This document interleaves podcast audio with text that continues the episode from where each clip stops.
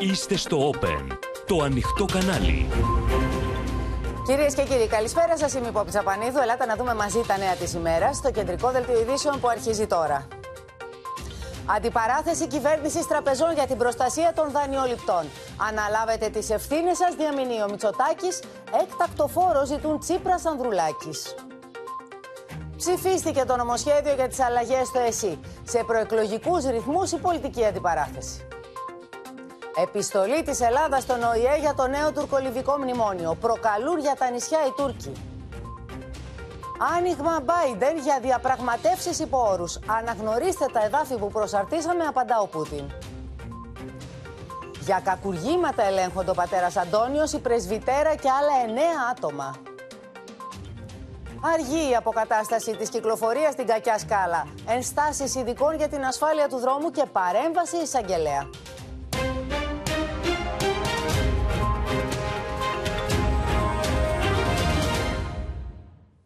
Ο φόβος για αύξηση των κόκκινων δανείων, κυρίες και κύριοι, μετά τις αυξήσεις των επιτοκίων αλλά και η ανάγκη στήριξης των οικοκυριών, χωρίς όμως δημοσιονομικό κόστος για τον προπολογισμό, αποτελεί το μεγάλο πονοκέφαλο της κυβέρνησης και πεδίο φοδρή αντιπαράθεσης με την αντιπολίτευση. Ο Πρωθυπουργός εμφανίστηκε ενοχλημένος από τη στάση που κρατούν τα χρηματοπιστωτικά ιδρύματα, ζητώντας να βάλουν πλάτη, αναλαμβάνοντας το κόστος στήριξης των ευάλωτων δανειοληπτών και η αντιπολίτευση σύσσωμη ασκεί κριτική για τους χειρισμούς της κυβέρνησης στο θέμα. Στη μέση οι ευάλωτοι δανειολήπτες που βλέπουν το κόστος του δανείου τους να αυξάνεται διαρκώς. Παρέμβαση του Πρωθυπουργού και σκληρή πολιτική σύγκρουση προκαλεί το μείζον θέμα της αύξησης των επιτοκίων που καίει χιλιάδες δανειολήπτες. Ο Πρωθυπουργός αναφέρθηκε στο ζήτημα κατά τη συνάντηση που είχε σήμερα με την πρόεδρο της Δημοκρατίας, ζητώντας από τις τράπεζες να βάλουν πλάτη. Είμαστε σε μια ε, συζήτηση με τις ελληνικές τράπεζες, οι οποίες πρέπει και αυτές να αναλάβουν ε, την ευθύνη που τους αναλογεί. Ε, να στηρίξουν ε, συνολικά τα ευάλωτα νοικοκυριά, καθώς θα έχουν μια υψηλή κερδοφορία, καθώς φαίνεται, το 2022, έτσι ώστε να μπορέσουμε να αποτρέψουμε και τη δημιουργία μιας νέας γενιάς κόκκινων δανείων. Η κόντρα ξέσπασε από χθες, καθώς δεν βγήκε λευκός καπνός από τη δεύτερη συνάντηση του Υπουργού Οικονομικών Χρήστου Σταϊκούρα με τις διοικήσεις των τραπεζών. Το μεγάλο ερώτημα είναι ποιος θα πληρώσει το λογαριασμό. Με την κυβέρνηση να έχει ξεκαθαρίσει σε όλους τους τόνους πως δεν υπάρχει δημοσιονομικός χώρος για επιδότηση από το κράτος.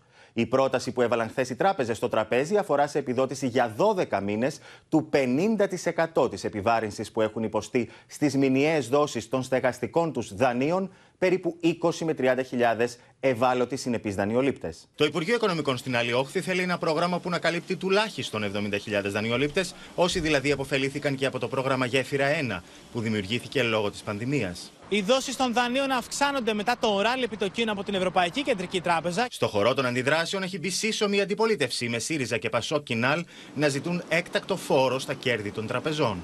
Οι κυβερνήσεις νομοθετούν. Έτσι έγινε και στην Ισπανία. Δεν λέμε πράγματα παράλογα, με έναν έκτακτο φόρο και με μια νομοθετική παρέμβαση που θα εξαναγκάσουν τις τράπεζες σε ουσιαστικές ρυθμίσεις με τους δανειολήπτες. Ο τάχα ενοχλημένος κύριος Μητσοτάκης ας σταματήσει να κάνει τον τροχονόμο των υπερκερδών των τραπεζών. Από τις 7 Νοεμβρίου τον έχουμε καλέσει να φορολογήσει με έκτακτη φορά τα υπερκέρδη που συσσόρευσαν οι τράπεζες. Η κυβέρνηση πιέζει τις τράπεζες να αυξήσουν τα επιτόκια στις καταθέσεις και να μειώσουν τα κόστη και τις προμήθειες σε 12 διαφορετικές συναλλαγές, όπως αποστολή χρημάτων, ανάληψη από ATM κτλ ενώ ξεκαθάρισε στις διοικήσεις των τραπεζών ότι δεν υφίσταται ζήτημα απόδοσης μπόνους για το 2022. Είναι αβάστακτο αυτό το πράγμα με τα επιτόκια. Ο Υπουργός Οικονομικών Χρήστος Ταϊκούρας θα έχει νέα συνάντηση με τις διοικήσεις των τραπεζών σε περίπου δύο εβδομάδες προς τα μέσα Δεκεμβρίου, με στόχο να κλειδώσει το πρόγραμμα, το οποίο όμως θα πρέπει πρώτα να εγκριθεί και από τον εποπτικό βραχίωνα της Ευρωπαϊκής Κεντρικής Τράπεζας. Πάμε λοιπόν τώρα στη Σοφία Βασουλάκη, γιατί Σοφία είδαμε, ακούσαμε και τον Πρωθυπουργό, μιλώντας με την πρόεδρο της Δημοκρατίας, να εμφανίζεται ενοχλημένος, να ζητάει από τις τράπεζες να τα βάζουν, να, να βάλουν πλάτη.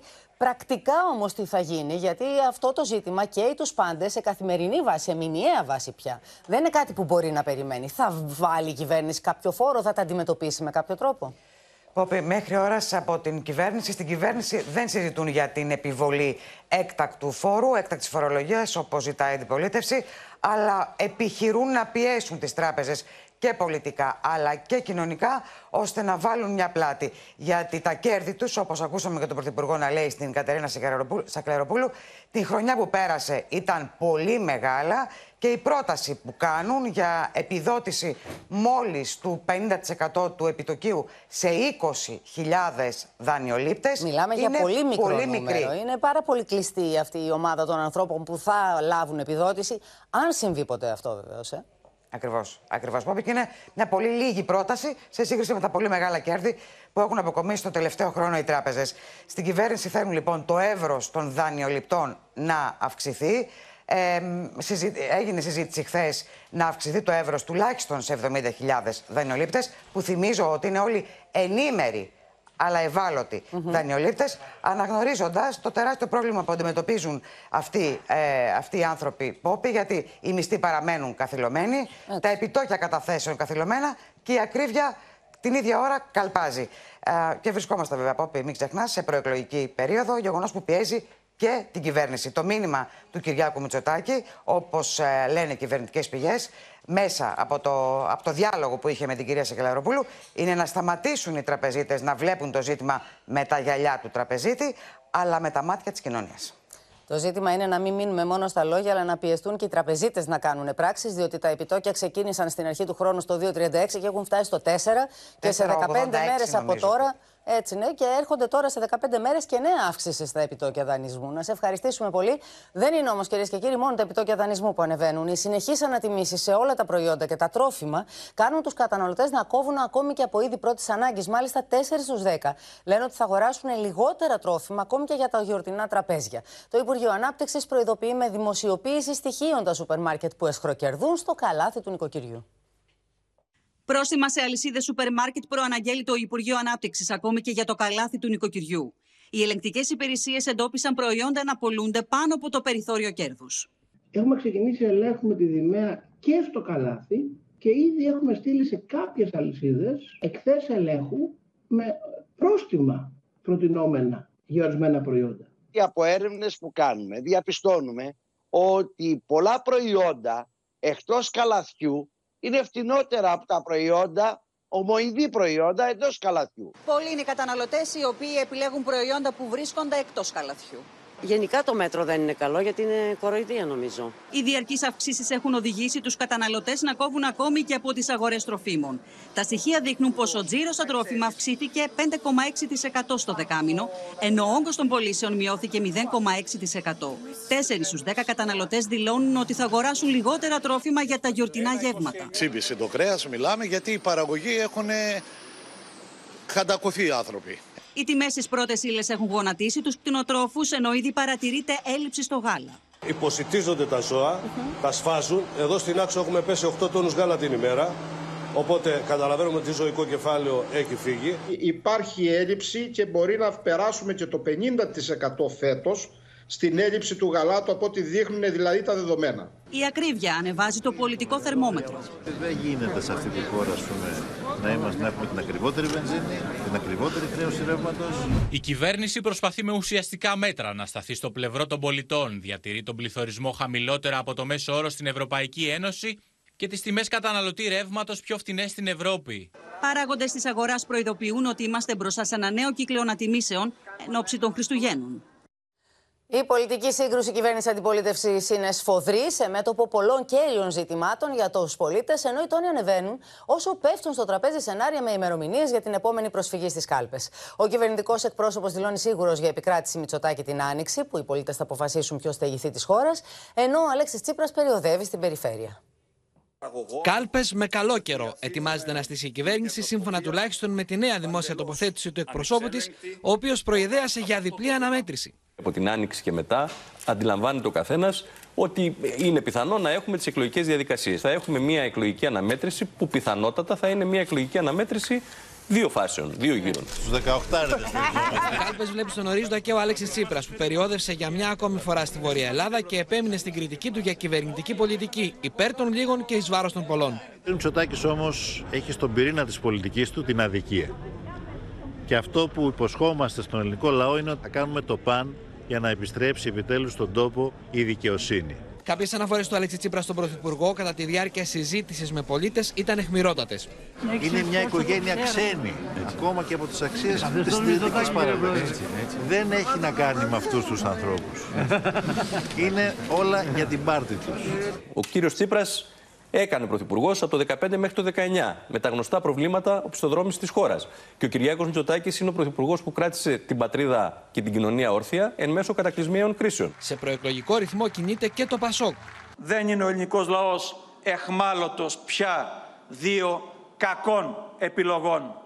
Σήμερα η παράταξή μας επέστρεψε ξανά ως πρωταγωνιστής και καλό τον ελληνικό λαό να μας εμπιστευτεί. Σήμερα η ανησυχία και ο προβληματισμός δεν μπορεί να είναι η αναμονή για το πότε ο κ. Μητσοτάκη θα ανακοινώσει την ημερομηνία των εκλογών, αλλά συμμετοχή στους αγώνες, στο κίνημα, σε όλες τις μάχες με το Κομμουνιστικό Κόμμα Ελλάδος για να γίνει ο λαός ο πρωταγωνιστής των εξελίξεων. Κάθε μέρα που μένει αυτή η κυβέρνηση στα πράγματα καταστρέφει και κάτι. Και δημιουργεί νέες δυνατότητες προσοδοφορίας, λέει λασία με άλλα λόγια, για τους συμμέτερου. Ελάτε τώρα να δούμε το θέμα που ταλαιπωρεί όσους κινούνται στην Εθνική ή στην Αθηνών Κορίνθου και κατέστησε γολγοθά την πρόσβαση στην Πελοπόννησο. Μετά την κατολίσθηση που έγινε σε έναν αυτοκινητόδρομο που θεωρείται σύγχρονος, ασφαλής, τον οποίο πληρώνουμε πολύ ακριβά, υπήρξε παρέμβαση εισαγγελέα. Η κίνηση των αυτοκινήτων όμως γίνεται μέσω μιας λωρίδας κυκλοφορίας. Συνεργοί εργάζονται στα πρανή ελέγχοντας πετρώματα και φράχτες, έτσι ώστε ο στόχος είναι να δοθεί μια δεύτερη λωρίδα στους οδηγούς την Κυριακή. Θα δούμε αν θα συμβεί αυτό, θα δούμε αν θα τα καταφέρουν. Οι επιστήμονες τι επισημαίνουν ότι ό,τι παρέμβαση και να γίνει τώρα, ο κίνδυνος παραμένει. Ομάδα αλπινιστών έχει σκαρφαλώσει στο βουνό και με ντρόουν δίνει εικόνα από το έδαφος στον ελβετομηχανικό, που επιβλέπει τις εργασίες προκειμένου να ελέγξει τη στατικότητα των βράχων. Από νωρίς το πρωί, αλπινιστές έχουν ανέβει στην πλαγιά και ελέγχουν τόσο τη στατικότητα όσο και τα προστατευτικά κυκλειδώματα. Από θαύμα δεν υπήρξαν θύματα. Ο 10 τόνων βράχος που έπεσε με ορμή στο οδόστρωμα προκάλεσε κυκλοφοριακό έμφραγμα. Τα συνεργεία της Ολυμπίας Οδού έχουν επιδοθεί σε αγώνα δρόμου από χθες για να απομακρύνουν από το δόστρωμα τους βράχους που αποκολλήθηκαν στην κακιά σκάλα και να δοθεί ο δρόμος στην κυκλοφορία. Αυτή τη στιγμή έχουν κλείσει δύο λωρίδες και η, από την αριστερή πλευρά και υπάρχει μία λωρίδα ανοιχτή. Μέχρι την Κυριακή που θα είναι η επιστοφή των φίλων σας Ναι. θα ανοίξει και η μεσαία λωρίδα. Ωραία. Ε, στη, συν- και η μεσαία λωρίδα, δηλαδή θα υπάρχουν δύο λωρίδες ανοιχτές. Τα ερωτήματα που έχουν προκύψει είναι πολλά. Προκατακτική έρευνα για το αδίκημα της επικίνδυνης παρέμβασης στην οδική συγκοινωνία διέταξε η Εισαγγελία Αθηνών.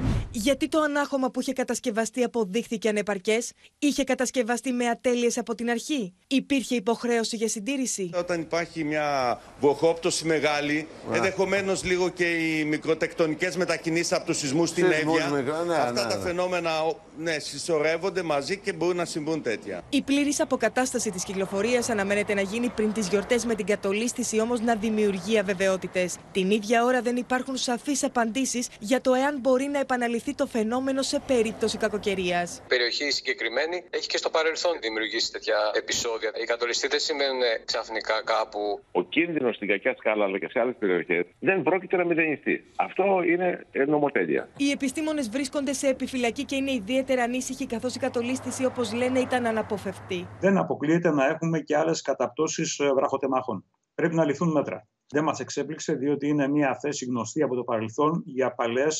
βραχοπτώσεις και βραχοκατολιστήσεις. Το Υπουργείο Μεταφορών συγκρότησε επιτροπή για να διερευνηθούν τα αίτια που προκάλεσαν τη διακοπή της κυκλοφορίας.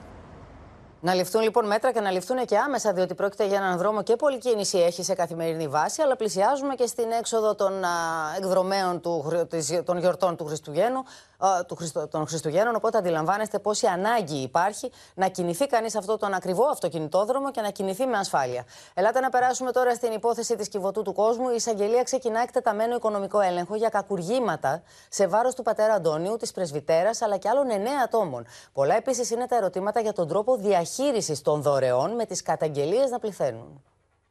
Τέσσερα κακουργήματα σε βάθος πενταετίας καλείται να διερευνήσει η οικονομική αστυνομία, έχοντας στο επίκεντρο τον πατέρα Αντώνιο, την πρεσβυτέρα και εννέα ακόμη φυσικά πρόσωπα, που είχαν κεντρικό ρόλο στην κύβωτο του κόσμου. Πρόκειται για τα κακουργήματα της υπεξαίρεσης, της απιστίας, της φοροδιαφυγής και του ξεπλήματος μαύρου χρήματος. 11 θα είναι αυτά τα πρόσωπα τα οποία θα ελεγχθούν και θα ελεγχθεί και ο τρόπος διαβίωσής τους. Θα ανοίξουν τραπεζικοί λογαριασμοί, θα ελεγχθούν οι κάρτες τους, θα ελεγχθούν τα έσοδα τα οποία παίρνουν, αλλά και τα έξοδα τα οποία έχει κάνει η κυβωτό σε όλα τα επίπεδα. Ενοχλημένη από τις εξελίξεις φαίνεται η πρεσβυτέρα που αποχώρησε το μεσημέρι από την πίσω πόρτα της Κιβωτού στον Κολονό, εκνευρισμένη από την παρουσία των δημοσιογράφων. Ενώ με εισαγγελική εντολή έχει απαγορευτεί στον πατέρα Αντώνιο να πλησιάζει τα κτίρια της δομής για τρεις μήνες. Σύμφωνα με την εισαγγελική εντολή, στον πατέρα Αντώνιο δεν επιτρέπεται να προσεγγίσει καμία από τις δομές της Κιβωτού για τις επόμενες 90 ημέρες. Το ίδιο ισχύει και για ακόμα τέσσερα άτομα τα οποία βρίσκονται στο μικροσκόπιο των αρχών. Φίλο και φτερό τις δωρεές προς την Κιβωτό κάνουν οι αρχές από εράνους αλλά και τα περίφημα πλέον κουτιά στις κηδείες. Καθώς όπως φαίνεται συγκεντρώνονταν καθημερινά τεράστια ποσά. Μόνο στην κηδεία της Φόφη Γερματά συγκεντρώθηκαν 31.000 ευρώ. Μας είπαν ότι για στην τύπη της Φόφη Γερματά μου χρειάστηκαν 31.000 τόσο. Οπότε ξέρουμε και πόσα λεφτά μπήκανε. Δεν είχαμε και κανένα λόγο να το παρακολουθήσουμε. Οι ίδιοι ενημέρωσαν μετά ότι συγκεντρώθηκε αυτό το ποσό. Αν είχε συγκεντρωθεί το διπλάσιο ποσό, αυτό εμείς δεν μπορούμε να το ξέρουμε. Αυτή η κατεκτήμηση πρέπει να είχε στο λεκανοπέδιο κάθε μέρα πέντε κουτιά που μάζευαν δωρεές. Οι δικές μου εκτιμήσεις είναι ότι το μίνιμουμ σε κάθε κουτί ήταν 200 ευρώ, συνήθως ήταν 300, 500, μπορεί και παραπάνω. Ερωτήματα προκαλεί η στάση των υπευθύνων της Κιβωτού και για τις δωρεές. Όπως η περίπτωση ενός πατέρα που θέλησε να δωρήσει χρήματα που περίσσεψαν από έρανο για την εγχείρηση του γιού του. Αντί να του δώσουν αριθμό λογαριασμού, όπως λέει, ζήτησαν τα χρήματα στο χέρι και μάλιστα χωρίς απόδειξη. Όχι, όχι, δεν μου δώσαν απόδειξη, μου δώσαν τρεις λαχνούς ε, για μια κλήρωση αυτοκινήτου. Την ίδια ώρα, σημαντικό ρόλο στην υπόθεση των κακοποιητικών συμπεριφορών εντός των δομών της Κιβωτού θα παίξει η δεύτερη κατάθεση του 15χρονου, ο οποίος διέμενε στη δομή του Βόλου. Πάμε τώρα στον κολονό, στην Κιβωτό του κόσμου. Είναι ο Γιάννης Γιάκας εκεί, γιατί Γιάννη δεν είναι μόνο οι εννέα τους οποίους ψάχνεις εισαγγελία σε βαθμό κακουργήματος για δικήματα κακουργηματικού χαρακτήρα. Είναι περισσότερα άτομα που ψάχνει η οικονομική αστυνομία. Ακριβώς, Πόπη, η έρευνα της οικονομικής αστυνομίας βέβαια και επικεντρώνεται σε συγκεκριμένα άτομα, αλλά όχι μόνο σε αυτά. Με βάση την προκατακτική έρευνα που έχει ξεκινήσει, διευρύνεται ο αριθμός των ατόμων που ερευνούνται, ενώ όλες οι κινήσεις των λογαριασμών, κοινών και μη, μπαίνουν πλέον στο μικροσκόπιο. Από εδώ και πέρα, λοιπόν, Πόπη, θα γίνεται άρση απορρίτου και θα ζητούνται πληροφορίες από τα τραπεζικά ιδρύματα για τα πρόσωπα που έχουν συνδιαλλαγή με αυτούς τους τραπεζικούς λογαριασμούς. Ιδιαίτερο βάρος θα δοθεί στην εισρωή και την εκροή μεγάλων χρηματικών ποσών από και προς αυτούς τους λογαριασμούς. Ενώ πρέπει να πούμε, Πόπη, ότι ήδη οι αξιωματικοί της οικονομικής αστυνομίας έχουν στα χέρια τους τις πρώτες κινήσεις από τους λογαριασμούς αυτούς. Να σε ευχαριστήσουμε πολύ και άλλα να αλλάξουμε θέμα, κυρίες και κύριοι. Μετά την κλιμάκωση της έντασης από την Άγκυρα για την αποστρατικοποίηση των ελληνικών νησιών, όπως αναφέρθηκε στο Συμβούλιο Εθνικής Ασφαλείας χθες, ο Τούρκος Υπουργός Άμυνας προκαλεί εκ νέου απευθύνοντας νουθεσίες προς την Αθήνα. Η Ελλάδα κατήγγειλε και επίσημα τα παράνομα τουρκολιβικά μνημόνια, επισημένοντας τους κινδύνους αποσταθεροποίηση στην Ανατολική Μεσόγειο, με επιστολή της η οποία αναρτήθηκε στον ΟΗΕ. Ο Νίκος Δένδιας επεσήμανε τις κόκκινες γραμμές της χώρας μας. Η Ελλάδα δεν είναι διατεθειμένη να διαπραγματευτεί την εθνική της κυριαρχία και το μήνυμα που έστειλε ο Νίκος Δένδιας στην Άγκυρα από τη Σύνοδο του Οργανισμού για την Ασφάλεια και τη Συνεργασία στην Ευρώπη είναι απολύτως ξεκάθαρο. National sovereignty, territorial integrity, abstaining from the use or the threat of use of force are the fundamental principles and they're non-negotiable. And we all have to be extremely careful as revisionism seeks to take place on, weak, on quicksand. Την ίδια ώρα, η διπλωματική αντεπίθεση της Αθήνας απέναντι στις παράνομες ενέργειες της Τουρκίας στη Λιβύη βρίσκεται σε πλήρη εξέλιξη. Χθες αναρτήθηκε στον ΟΗΕ η επιστολή του Υπουργείου Εξωτερικών που χαρακτηρίζει παράνομη τη νέα συμφωνία Τουρκίας-Λιβύης που δίνει την άδεια στην Άγκυρα για έρευνες και τονίζει ότι η Ελλάδα διατηρεί όλα τα κυριαρχικά της δικαιώματα στην περιοχή. Το νέο τουρκολιβικό μνημόνιο στον τομέα των υδρογονανθράκων παραβιάζει τα κυριαρχικά δικαιώματα της Ελλάδας, αποτελεί παραβίαση του διεθνούς δικαίου και μια εσκεμμένη κλιμάκωση που υπονομεύει τη σταθερότητα στην περιοχή. Τα ελληνικά νησιά παραμένουν στο στόχαστρο της Άγκυρας και μετά το Συμβούλιο Εθνικής Ασφαλείας που συνεδρίασε χθες και απέτησε προκλητικά άμεση αποστρατικοποίηση, ο Υπουργός Άμυνας Χουλουσία Κάρ συνέχισε τις απειλές αλλά και τις παρενέσεις στους Έλληνες πολιτικούς.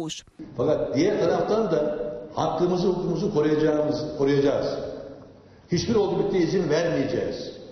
Hiçbir şekilde hakkımızı çiğnetmeyeceğiz diyoruz. Bu da tehdit değil. Onun için aklınızı başınıza toplayın.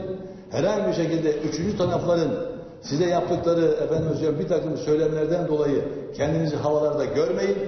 Ayaklarınız yere bassın. Παράλληλα, τα μέσα συνεχίζουν την προπαγάνδα συντονισμένα πλήρως με την κυβέρνηση και φτάνουν στο σημείο να χαρακτηρίζουν προβοκάτσια τις ασκήσεις των ελληνικών ενόπλων δυνάμεων σε Ρόδο και Καστελόριζο. Και 17 Eylül'de demiş ki bu adalarda artık egemenliği sorgulanır. Çünkü gayri askeri statüde olması şartıyla egemenlik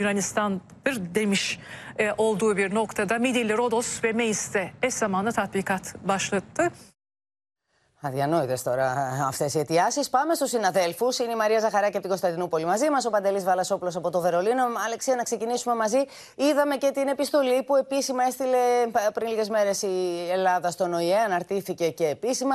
Επισημαίνουμε τις προκλήσεις τη τουρκικές και πώς μπορεί να προκαλέσει ένταση σε αυτή την περιοχή της Μεσογείου. Από εδώ και στο εξής όμως, τι κάνουμε, ποιες είναι οι επόμενες κινήσεις; Οι επόμενες κινήσεις. Λοιπόν, καταρχήν στην Αθήνα περιμένουν ότι η Τουρκία θα απαντήσει σε αυτή την επιστολή που στείλαμε τον, στον ΟΗΕ και ότι θα εντάξει και γραπτός την επιχειρηματολογία της και τους απαράδεκτους ισχυρισμούς της και την επιθετική της ρητορική. Τώρα, πριν από λίγο, ο Νίκος Δένδιας ολοκλήρωσε τη συνάντησή του εδώ στην Αθήνα με τον Υπουργό Εξωτερικών της Ιταλίας, Αντώνιο Ταγιάννη. Τον ενημέρωσε για όλες τις εξελίξεις και για τη στάση της Τουρκίας στη Λιβύη, στην ε, Τρίπολη.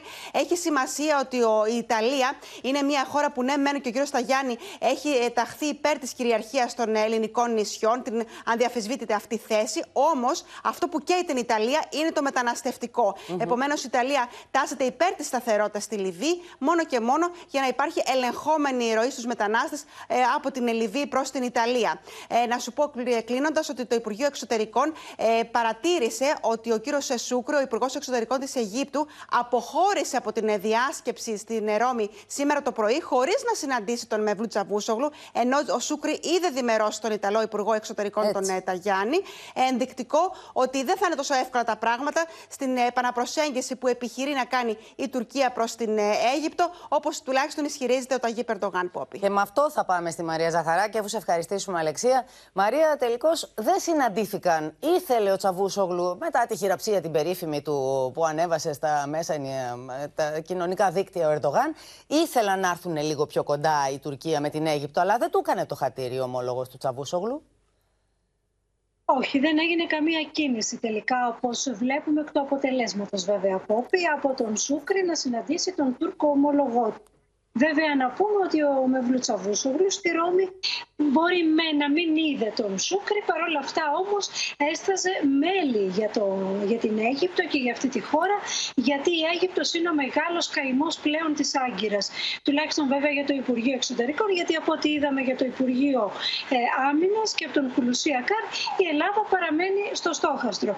Ο Τσαβούσογλου όμως ε, έλεγε και ξανάλεγε για το πόσο σημαντική χώρα είναι η Αίγυπτος, για το ότι είναι απαραίτητη η συνεργασία των χωρών της περιοχής για να αντιμετωπιστούν τα προσκόμματα και τα προβλήματα, πρέπει, τόνισε, αυτή τη λέξη χρησιμοποίησε, να δημιουργηθούν καλές σχέσεις με την Αίγυπτο, παίρνοντα μάλιστα εξ ολοκλήρου την ευθύνη για το ότι εννέα χρόνια δεν υπήρχε καμία επαφή.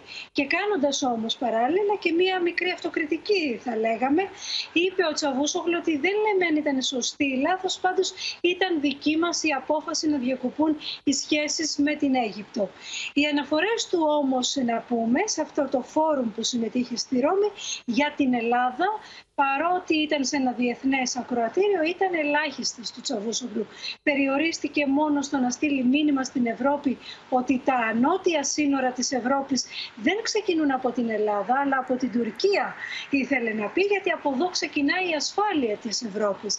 Κατηγόρησε όμως και την Ελλάδα ότι είναι η αρνητική της υπόθεσης, δηλαδή ότι η Τουρκία θέλει διάλογο, αλλά η Ελλάδα δεν το θέλει και το ταγκό θέλει δύο, όπως είπε χαρακτηριστικά είναι να πω τέλος Πόπη και μια σημαντική επαφή με τον Ιταλό ομολογό του τον Ταγιάννη, ίσως για το αντιεροπορικό σύστημα το ΣΑΜΤΗ, αλλά μίλησε διεξοδικά και για τη Λιβύη με την Ιταλία, Μάλιστα. γιατί Μάλιστα. θεωρεί ότι παίζει μεγάλο ρόλο η Ιταλία σε αυτό το θέμα. Να σε ευχαριστήσουμε πολύ. Βλέπουμε λοιπόν άλλοτε με κατηγορίες, άλλοτε με απειλές. Συντηρεί αυτή την ένταση μεταξύ των δύο χωρών η Άγκυρα. Η Ελλάδα τι κάνει, απαντά με τη στρατιωτική άσκηση Κολοσσός. Απαντά τώρα, γίνεται στη Ρόδο η άσκηση αυτή επιβεβαιώνοντας έτσι και την ετοιμότητά της αλλά και την αποτρεπτική της δύναμη. Ολόκληρη περιοχή στο πεδίο βολής Καταβιάς στη Ρόδο παίρνει φωτιά. Είναι η άσκηση Κολοσσός με το σύνθημα βροχή.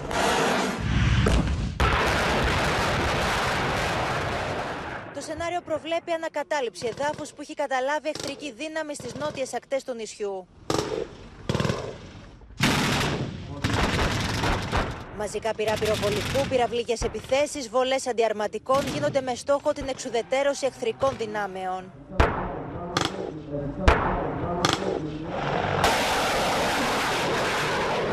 Επιθετικά ελικόπτερα εκτοξεύουν πυράβλους Hellfire. Ένα από τα ισχυρότερα όπλα της αεροπορίας στρατού. Αρματά μάχης μη 48 συμμετέχουν στην επιχείρηση για την εξάλληψη του εχθρικού προγεφυρώματος. Τα πράγματα είναι δύσκολα. Είναι δύσκολα για αυτούς οι οποίοι εκφράζουν επιθετικές βλέψεις εναντίον της Ελλάδας. Έχω ξαναπεί και άλλη φορά ότι οι ελληνικές ένοπλε δυνάμεις είναι δυνάμεις οι οποίες στο σύνολό τους εγγυούνται την εδαφική ακαιρεότητα, την εθνική ανεξαρτησία. Την επιχείρηση υποστηρίζουν από αέρος μαχητικά αεροσκάφη F-16 της 340 μοίρας Αλεπού με προσβολή στόχων. Στην άσκηση συμμετείχαν και τα αμερικανικά τροχοφόρα Mi 1117 που προμηθεύεται η χώρα μας του τελευταίους μήνες από το πλεονάζο στρατιωτικό υλικό των ΗΠΑ και εκτός από τον Εύρο έχουν τοποθετηθεί και στα νησιά του Ανατολικού Αιγαίου, προκαλώντας εκνευρισμό στην Άγκυρα. Οι ελληνικές ενόπλες δυνάμεις ασκούνται συνεχώς από τον Εύρο έως το Καστελόριζο σε αέρα, ξηρά και θάλασσα σε συνθήκες μάχης, στέλνοντας το μήνυμα ότι υπάρχει πλήρης ετοιμότητα μέρα και νύχτα. Σύνδεση τώρα με το Βερολίνο στον Παντελή Βαλασόπουλο, διότι κριτική και μάλιστα σφοδρή κατά του Ερντογάν ασκούν και οι φιλελεύθεροι μέλη της κυβερνητικής συμμαχίας της Γερμανίας, Παντελή. Ακριβώς. Το κόμμα του Υπουργού Οικονομικών του κύριου Λίντνερ λέει ότι ο κύριος Ερντογάν κάνει πολύ επιθετική πολιτική προεκλογική στην ε, Γερμανία για να αποσπάσει με κάθε τρόπο τους ψήφους των Τούρκων της Γερμανίας. Να σου πω, στη Γερμανία ζουν πάνω από 3 εκατομμύρια Τούρκοι, το 1,6 εκατομμύρια έχουν δικαίωμα ψήφου και στην Τουρκία. Ψηφίζουν εδώ, στα προξενία και στις πρεσβείες. Όπως λέει το κόμμα των φιλελευθέρων. Πώς γίνεται αυτή η επιθετική πολιτική του Ερντογκάν μέσω μιας εξτρεμιστικής τουρκικής οργάνωσης που ονομάζεται UID, η οποία παρακολουθείται από την Υπηρεσία Προστασίας του Συντάγματος στη Γερμανία, καθώς θεωρείται εξτρεμιστική. Και όμως αυτή η οργάνωση συμμετέχει στην προεκλογική εκστρατεία. Επίσης, με το TRT, το κρατικό τηλεοπτικό δίκτυο της Τουρκίας που εκπέμπει και στη Γερμανία, γίνεται λέει ξεκάθαρα ε, προπαγάνδα υπέρ του Ερτογκάν, αλλά κυρίως με τους ημάμιδες στα τζαμιά, οι οποίοι προπαγανδίζουν υπέρ του ΑΚΠ, ημάμιδες οι οποίοι πληρώνονται από το τουρκικό κράτος και βρίσκονται στη Γερμανία. Σύμφωνα με τον, με τον εκπρόσωπο του κόμματος, τον κύριο Κούλε, η επιθετική εκστρατεία του Ερτογκάν και του ΑΚΠ στη Γερμανία πρέπει να μας ανησυχεί πάρα πολύ. Να σε ευχαριστήσουμε πολύ. Η Τουρκία επίσης συνεχίζει να πιέζεται από Ηνωμένες Πολιτείες, Ρωσία και Ευρώπη να μην εισβάλλει στο έδαφος της Συρίας. Τελευταία εξέλιξη η συνομιλία της Γερμανίδας Υπουργού Εξωτερικών με τον Τούρκο ομόλογό της για το θέμα αυτό. Η Άγκυρα, ωστόσο, επιμένει στη θέση της περί νόμιμης αυτοάμυνας απέναντι στους τρομοκράτες, την ώρα που οι Κούρδοι καταγγέλλουν αεροπορικές επιδρομές σε υποδομές και κατοικημένες περιοχές να μην προχωρήσει σε χερσαία επιχείρηση στη Συρία, κάλεσε την Τουρκία η Αναλένα Μπέρμποκ σε συνομιλία της με τον Μεβλούτ Τσαβούσογλου. Η επικεφαλής της γερμανικής διπλωματίας ζήτησε από τον Τούρκο ομολογό της να απέχει επειγόντως από κάθε μέτρο που θα οδηγούσε σε περαιτέρω κλιμάκωση, προκαλώντας την αντίδρασή του. Ο βασικός μας στόχος είναι η προστασία των αμάχων και εδώ εφαρμόζεται το διεθνές δίκαιο μεταξύ άλλων και όσον αφορά στην προστασία από την τρομοκρατία. Δεν μπορείτε να παρουσιάζετε τους τρομοκράτες ως θύματα. Στο ίδιο μήκος κύματος και ο Χουλουσί Ακάρ, που επαναλαμβάνει την πάγια θέση της Άγκυρας ότι είναι η Τουρκία εκείνη που μάχεται κατά του ISIS στη Συρία και ότι οι Ηνωμένες Πολιτείες πρέπει να σταματήσουν να συνεργάζονται με τους Κούρδους του ΠΚΚ, τους οποίους η Άγκυρα κατατάσσει στους τρομοκράτες.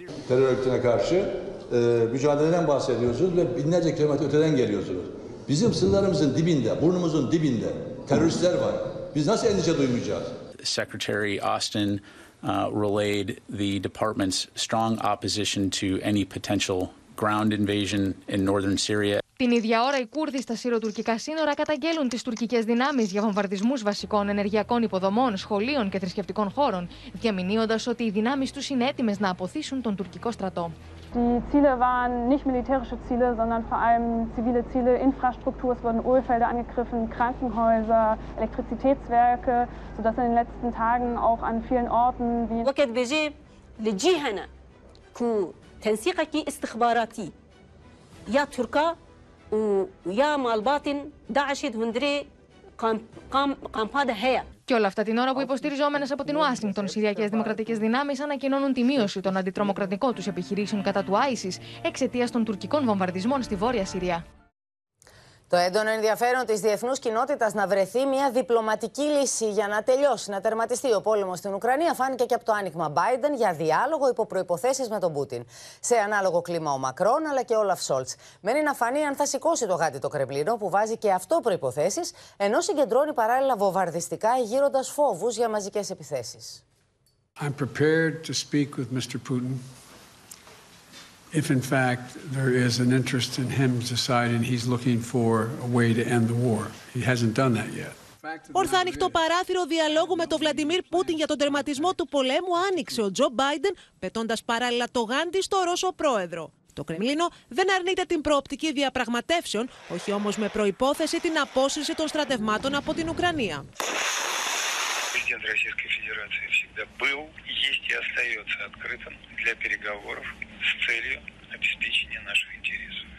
Он сказал, что переговоры возможны только после того, как Путин уйдет из Украины. Безусловно, специальная военная операция продолжается.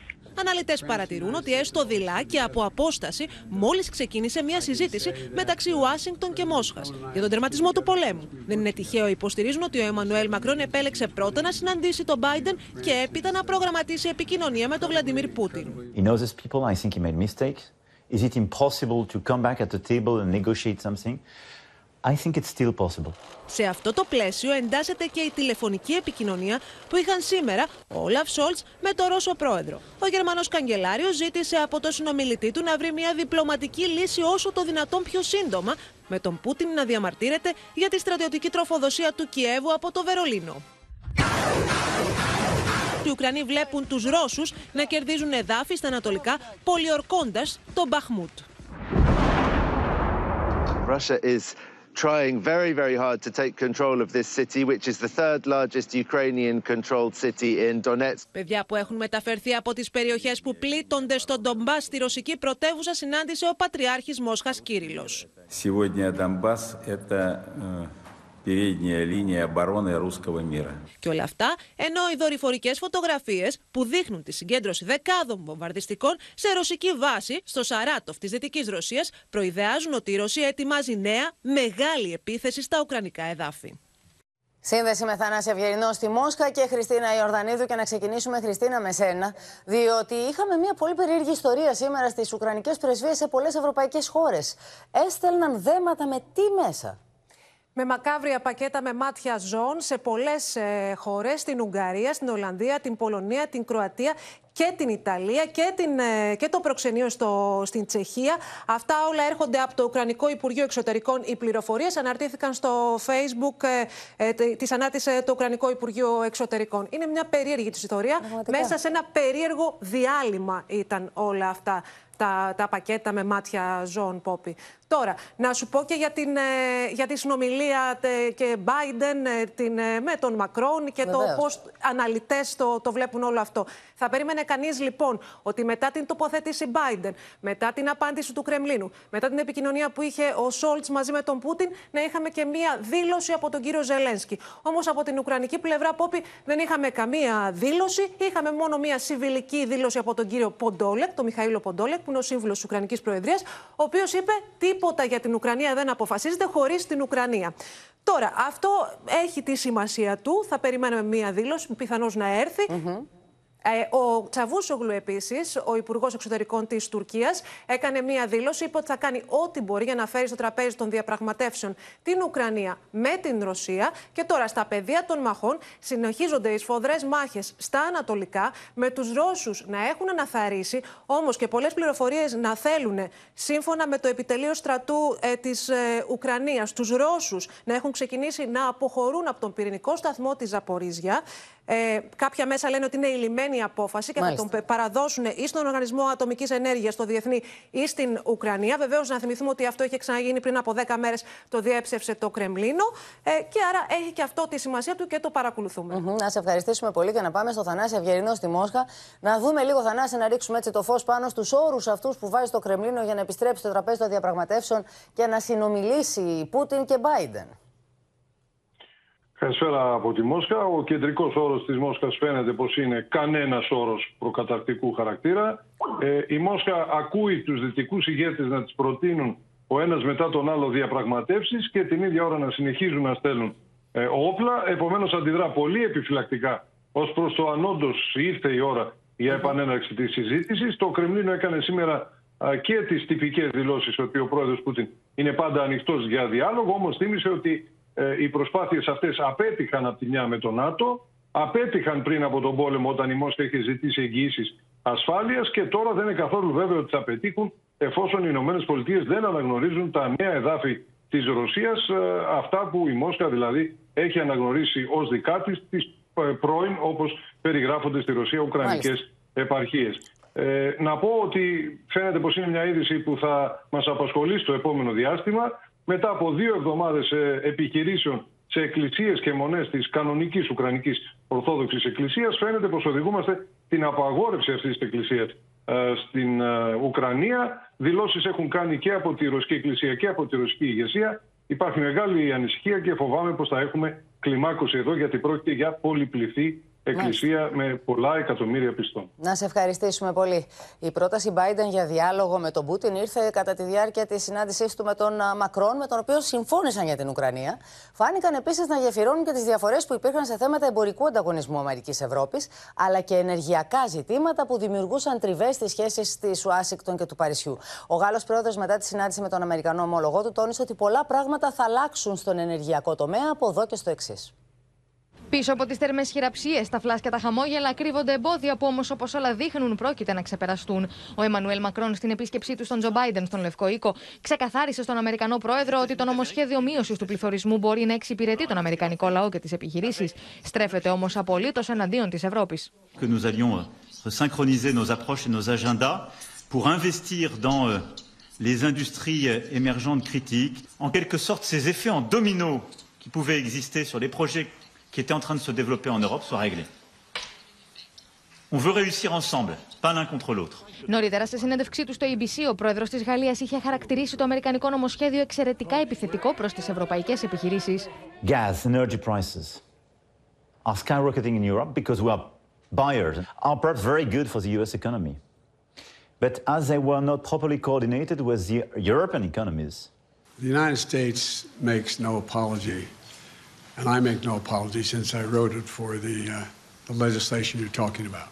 Στο γεύμα που παρατέθηκε προς τιμήν του ζεύγους Μακρόν στον Λευκό Οίκο μετά την κατηδίαν συνάντηση των δύο ηγετών, ο πρόεδρος της Γαλλίας προέβησε μια σημαντική δήλωση που δείχνει ότι τα αγκάθια μεταξύ των δύο, που ξεκίνησαν με τη Συμφωνία Όκους για τα υποβρύχια στην Αυστραλία και συνεχίστηκαν με την ενεργειακή κρίση και τη βιομηχανία, αποτελούν πλέον παρελθόν. We almost fixed everything. So you will see a lot of big changes in your life in the coming hours and days. Όσο οι δύο πρόεδροι συζητούσαν τα φλέγοντα θέματα της επικαιρότητας, οι πρώτες κυρίες των Ηνωμένων Πολιτειών και της Γαλλίας συνάντησαν μαθητές από σχολείο της Ουάσιγκτον, καθώς δίνουν και οι δύο ιδιαίτερο βάρος στη σημασία της εκπαίδευσης. Επιστροφή στην εσωτερική δισογραφία ράγισαν καρδιές σήμερα στη δίκη για το μάτι. Η Βαρβάρα Βακάκη, που είχα στο σύζυγο και τα δυο της παιδιά στη φωνική πυργαγιά που πήρε 104 ψυχές, περιέγραψε λεπτό προς λεπτό τον εφιάλτη που έζησε και έκανε τους πάντες να δακρύσουν. Για την Εβίτα, τον Ανδρέα και τον Γρηγόρη. Για τα παιδιά της και το σύζυγό της. Μόνο εκείνους έχει στο μυαλό της τέσσερα χρόνια τώρα. Μόνο εκείνους είχε στο μυαλό της και την ώρα που μπήκε στη δικαστική αίθουσα. Όλοι σηκώθηκαν όρθιοι για να υποκληθούν στον πόνο της μαυροφορεμένης Βαρβάρας Βουκάκη Φίτρου. Σήμερα θα ήθελα να περιμένω τα παιδιά μου να γυρίσουν από το σχολείο, όχι να είμαι εδώ μαζί σας. Βοηθήστε οι δολοφονίες των ανθρώπων μας στο μάτι να είναι η τελευταία τραγωδία σε αυτή τη χώρα. Η Βαρβάρα Φίτρου καταχειροκροτείται. Αρχίζει να περιγράφει την τελευταία επικοινωνία με το γιο της, ενώ η ίδια ήταν εγκλωβισμένη στη λεωφόρο Μαραθώνος. Ήταν τρομοκρατημένος. Μου είπε ότι βρίσκεται στο λιμάνι του ματιού, ότι γίνονταν εκρήξεις και ήταν μια χαοτική κατάσταση. Φοβάμαι, μαμά μου, μου είπε. Του είπα ότι προσπαθώ να έρθω να τους βρω. Μου λέει, Εσύ να μην έρθεις, θα έρθουμε εμείς. Ήταν φοβισμένος και εγώ δεν ήμουν εκεί. Να του κρατήσω το χέρι, να του πω ότι όλα θα πάνε καλά. Στο ακροατήριο απλώνεται απόλυτη σιωπή και δάκρυα κυλούν στα μάτια όσων βρίσκονται στην αίθουσα. Εκείνη προσπαθεί να ελέγξει τα συναισθήματά της. Οι μνήμες δεν θα σβήσουν ποτέ. Κατέβηκα στο λιμάνι της Ραφίνας. Έδωσα τα στοιχεία τους. Οι βάρκες έφταναν και όταν έφευγαν και δεν κατέβαινε κανείς από τους δικούς μας, απογοήτευση. Με πλησίασε μια αξιωματικός και μου είπε ότι έχουν βρει ένα κοριτσάκι. Μου έδειξε φωτογραφία. Ήταν η Εβίτα μου. Με το ροζ μπλουζάκι της, όπως μου είχε στείλει λίγες ώρες νωρίτερα ένα βίντεο, τραγουδούσε και γελούσε. Τώρα δεν είχε ζωή, έπρεπε να συνεχίσω. Η ζωή μου είχε τελειώσει, αλλά είχα άλλο ένα παιδί και έναν σύζυγο που έπρεπε να ψάξω. Με όση ψυχική δύναμη της έχει απομείνει, πηγαίνει στο οικόπεδο που έχει μετατραπεί σε φλεγόμενο τάφο. Δεν την αφήνουν να μπει. Κάποια στιγμή με ειδοποίησαν από την ιατροδικαστική υπηρεσία να δώσω DNA για να γίνει επίσημη ταυτοποίηση για την Εβίτα. Ζήτησα να τη δω, μου το επέτρεψαν. Τα χεράκια της, τα δαχτυλάκια της. Ήξερα για τον άνδρα μου, αλλά ευχόμουν για τον Ανδρέα μου. Μέχρι τελευταία στιγμή ήλπιζα ακόμη. Όλοι οι μάρτυρες κατέθεσαν ότι υπήρξε ανυπαρξία συντονισμού και ότι εάν είχε δοθεί εντολή εκένωσης, δεν θα υπήρχαν θύματα. Είναι εικόνες οι οποίες δεν χωνεύονται, δεν ραγίζουν καρδιές οι εικόνες αυτές και πόσο μάλλον τα λόγια της γυναίκας αυτής. Καλή δύναμη, καλό κουράγιο για τη συνέχεια της ζωής της. Πάμε τώρα, αλλαγή θέματος. Έχουμε μια εμπριστική επίθεση στα ξημερώματα. Έγινε στο σπίτι της υποπροξένου της Ιταλικής Πρεσβείας στην Αθήνα. Θα πάμε στη Μίνα Καραμίτρου που έχει περισσότερα. Μίνα έκαψαν το αυτοκίνητό της και μάλιστα υπήρξε και η γραπτή ανακοίνωση της Τζόρτζια Μελώνη, της Ιταλίδας Πρωθυπουργού για το θέμα αυτό. Ναι, η Ιταλίδα Πρωθυπουργός λοιπόν, Πόπη, εξέφρασε με ανακοίνωσή της την ανησυχία της για την επίθεση και μάλιστα αναφέρει ότι παρακολουθεί με προσοχή το θέμα. Καθώς τα ξημερώματα άγνωστοι κατάφεραν να φτάσουν μέχρι το σπίτι της πρώτης συμβούλου της Ιταλικής Πρεσβείας του Παπάγου να περιλούσουν με, με έναν εμπριστικό μηχανισμό, με ένα μπιτόνι που στην ουσία περιείχε έφλεκτο υγρό το αυτοκίνητό της και να του βάλουν φωτιά. Το θέμα όμως σήμερα συζητήθηκε ακόμα και στη συνάντηση που είχε ο Τάκης Θεοδωρικάκος στην Ιταλία με τον ομόλογό του. Ε, ο οποίος μάλιστα ο Ιταλός Υπουργός Εσωτερικών ρώτησε τον κύριο Θεοδωρικάκο τι ακριβώς συνέβη. Ο κύριος Θεοδωρικάκος λοιπόν του είπε ότι ασφαλώς η χώρα μας καταδικάζει την εμπριστική επίθεση και ότι μάλιστα δόθηκε πόπη εντολή από την ελληνική αστυνομία για αύξηση των μέτρων ασφαλείας σε όλους τους Ιταλικούς ε, στόχους στη χώρα μας. Τέλος, να σας πω ότι το θέμα συζητήθηκε βέβαια, όπω ήταν φυσικό, και στη συνάντηση που είχε σήμερα ο Έλληνας Υπουργός ε, Εξωτερικών με τον ομόλογό του, τον Ιταλό Μάλιστα. ομόλογό του. Μήνα να σε ευχαριστήσουμε πολύ. Οι αντισημιτικές απόψεις του Κάνια West είναι γνωστές, είναι κατακριτές και τους τύχησαν όχι μόνο σε δημοφιλία, αλλά και σε εμπορικές συμφωνίες. Συμφωνίες εκατομμυρίων που ακυρώθηκαν από τις μεγάλες εταιρείες. Αυτή τη φορά όμως ο τραγουδιστής το τερμάτισε, δηλώνοντας σοκαριστικά πως αγαπάει τον Χίτλερ. Yeah, I don't, I don't like the word evil next to Nazis. I love Jewish people, but I also love Nazis. Με μία μαύρη κουκούλα να το καλύπτει το πρόσωπο, ο ράπερ Kanye West προβαίνει σε ένα πρωτοφανές αντισημιτικό παραλήρημα στην εκπομπή διάσημου στην Αμερική ακροδεξιού ραδιοφωνικού παραγωγού και προκαλεί πλήθος αντιδράσεων. The interview with the artist formerly known as Kanye West was so shockingly anti Semitic. Our next guest says even Alex Jones, Alex Jones, the Sandy Hook denier, squirmed.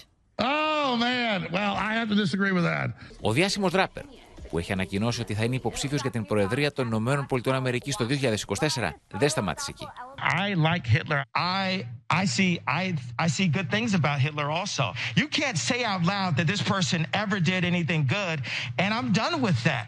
Τα λόγια αυτά σε συνδυασμό με τη φωτογραφία που ανέβασε στο Twitter με τη σβάστηκα μέσα στο αστέρι του Δαβίδ, όθησαν τον Έλλον Μάσκ να διαγράψει ξανά το λογαριασμό του, μόλις δύο εβδομάδες μετά την επιστροφή του στο δημοφιλές μέσω κοινωνικής δικτύωσης. Προσπάθησα όσο μπορούσα. Παρ' όλα αυτά, παραβίασε τους κανόνες μας κατά της πρόκλησης βίας. Η λειτουργία του λογαριασμού θα ανασταλεί. Kanye West is the worst person Donald Trump has ever had at his dinner table. Το παραλήρημα του ράπερ, που έχει αλλάξει το όνομά του σε Γε, όθησε και άλλες εταιρείες να αποσύρουν την υποστήριξη στο πρόσωπό του, ενώ αποτελεί πλήγμα και για τον Ντόναλντ Τραμπ, σύμφωνα με αναλυτές. Οι δυο τους δείπνησαν πριν από μία εβδομάδα με τον Kanye West να ζητάει από τον Τραμπ να είναι αντιπρόεδρός του στην επόμενη κυβέρνηση των ΗΠΑ.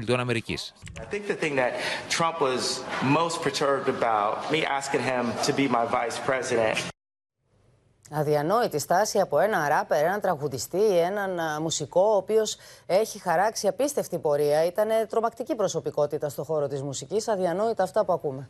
Τώρα θα μείνουμε στον κόσμο για περισσότερες ειδήσεις. Θα δούμε έναν άγριο καυγά στη Βουλή της Ενεγάλη, φιεμφωνικές πλημμύρες στη Βραζιλία, αλλά και μια σοκαριστική στιγμή. Μια διαγωνιζόμενη σε καλυστία παθαίνει ηλεκτροπληξία ενώ βρίσκεται στη σκηνή. Στη Βραζιλία, η πολιτεία Σάντα Καταρίνα έχει μετατραπεί σε ένα απέρατο ποτάμι. Τα ορμητικά νερά παρασύρουν ζώα στο πέρασμά τους.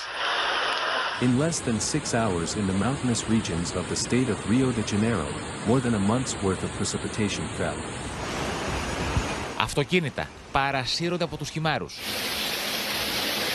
Η κακοκαιρία προκαλεί εκτεταμένες ζημιές σε υποδομές και καλλιέργειες, ενώ δημιουργεί μεγάλα προβλήματα στην ηλεκτροδότηση.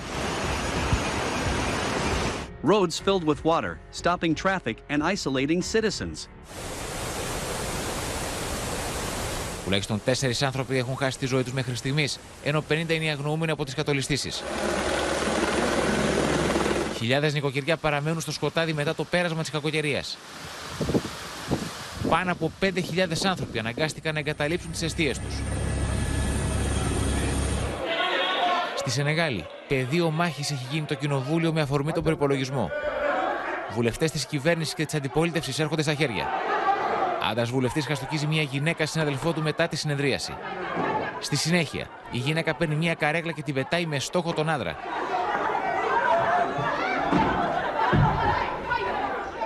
Στο Μεξικό, η αγωνιζόμενη παθαίνει ηλεκτροπληξία την ώρα που βρίσκεται πάνω στη σκηνή.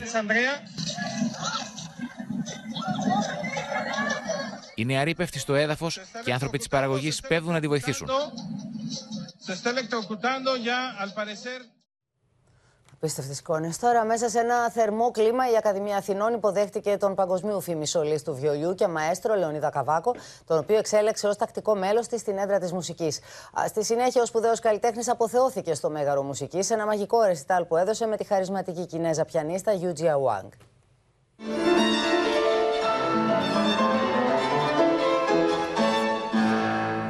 Μια νύχτα μαγική, με εξαίσιους ήχους, ευαισθησία και έντονα συναισθήματα. Χάρισε στους θαυμαστές της τέχνης του ο Λεωνίδας Καβάκος, στο ρεσιτάλ που έδωσε στην κατάμεστη αίθουσα Χρήστος Λαμπράκης του Μεγάρου Μουσικής, συμπράττοντας με την διάσημη Κινέζα πιανίστα Γιούτζα Ουάνγκ.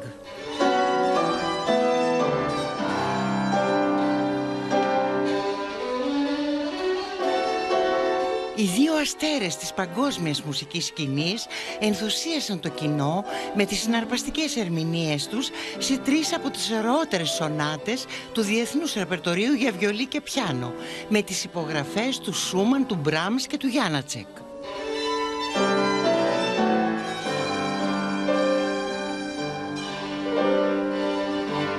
Πριν το ρεσιτάλ του Λεωνίδα Καβάκου στο Μέγαρο Μουσικής έγινε η επίσημη υποδοχή του παγκοσμίου φήμης βιολονίστα και μαέστρου στην Ακαδημία Αθηνών η οποία τον εξέλεξε ως τακτικό μέλος της στην έδρα της μουσικής. Ζωή είναι μουσική και μουσική είναι ζωή. Μια θαυμαστή ταύτιση που μεταφέρει αυτό που βιώνουμε καθένας ξεχωριστά και όλοι μαζί κάθε στιγμή σε μια εντελώς διαφορετική διάσταση. Η γιορτινή εκδήλωση της Ακαδημίας έκλεισε υπό τους θαυμαστούς ήχους του Μπαχ.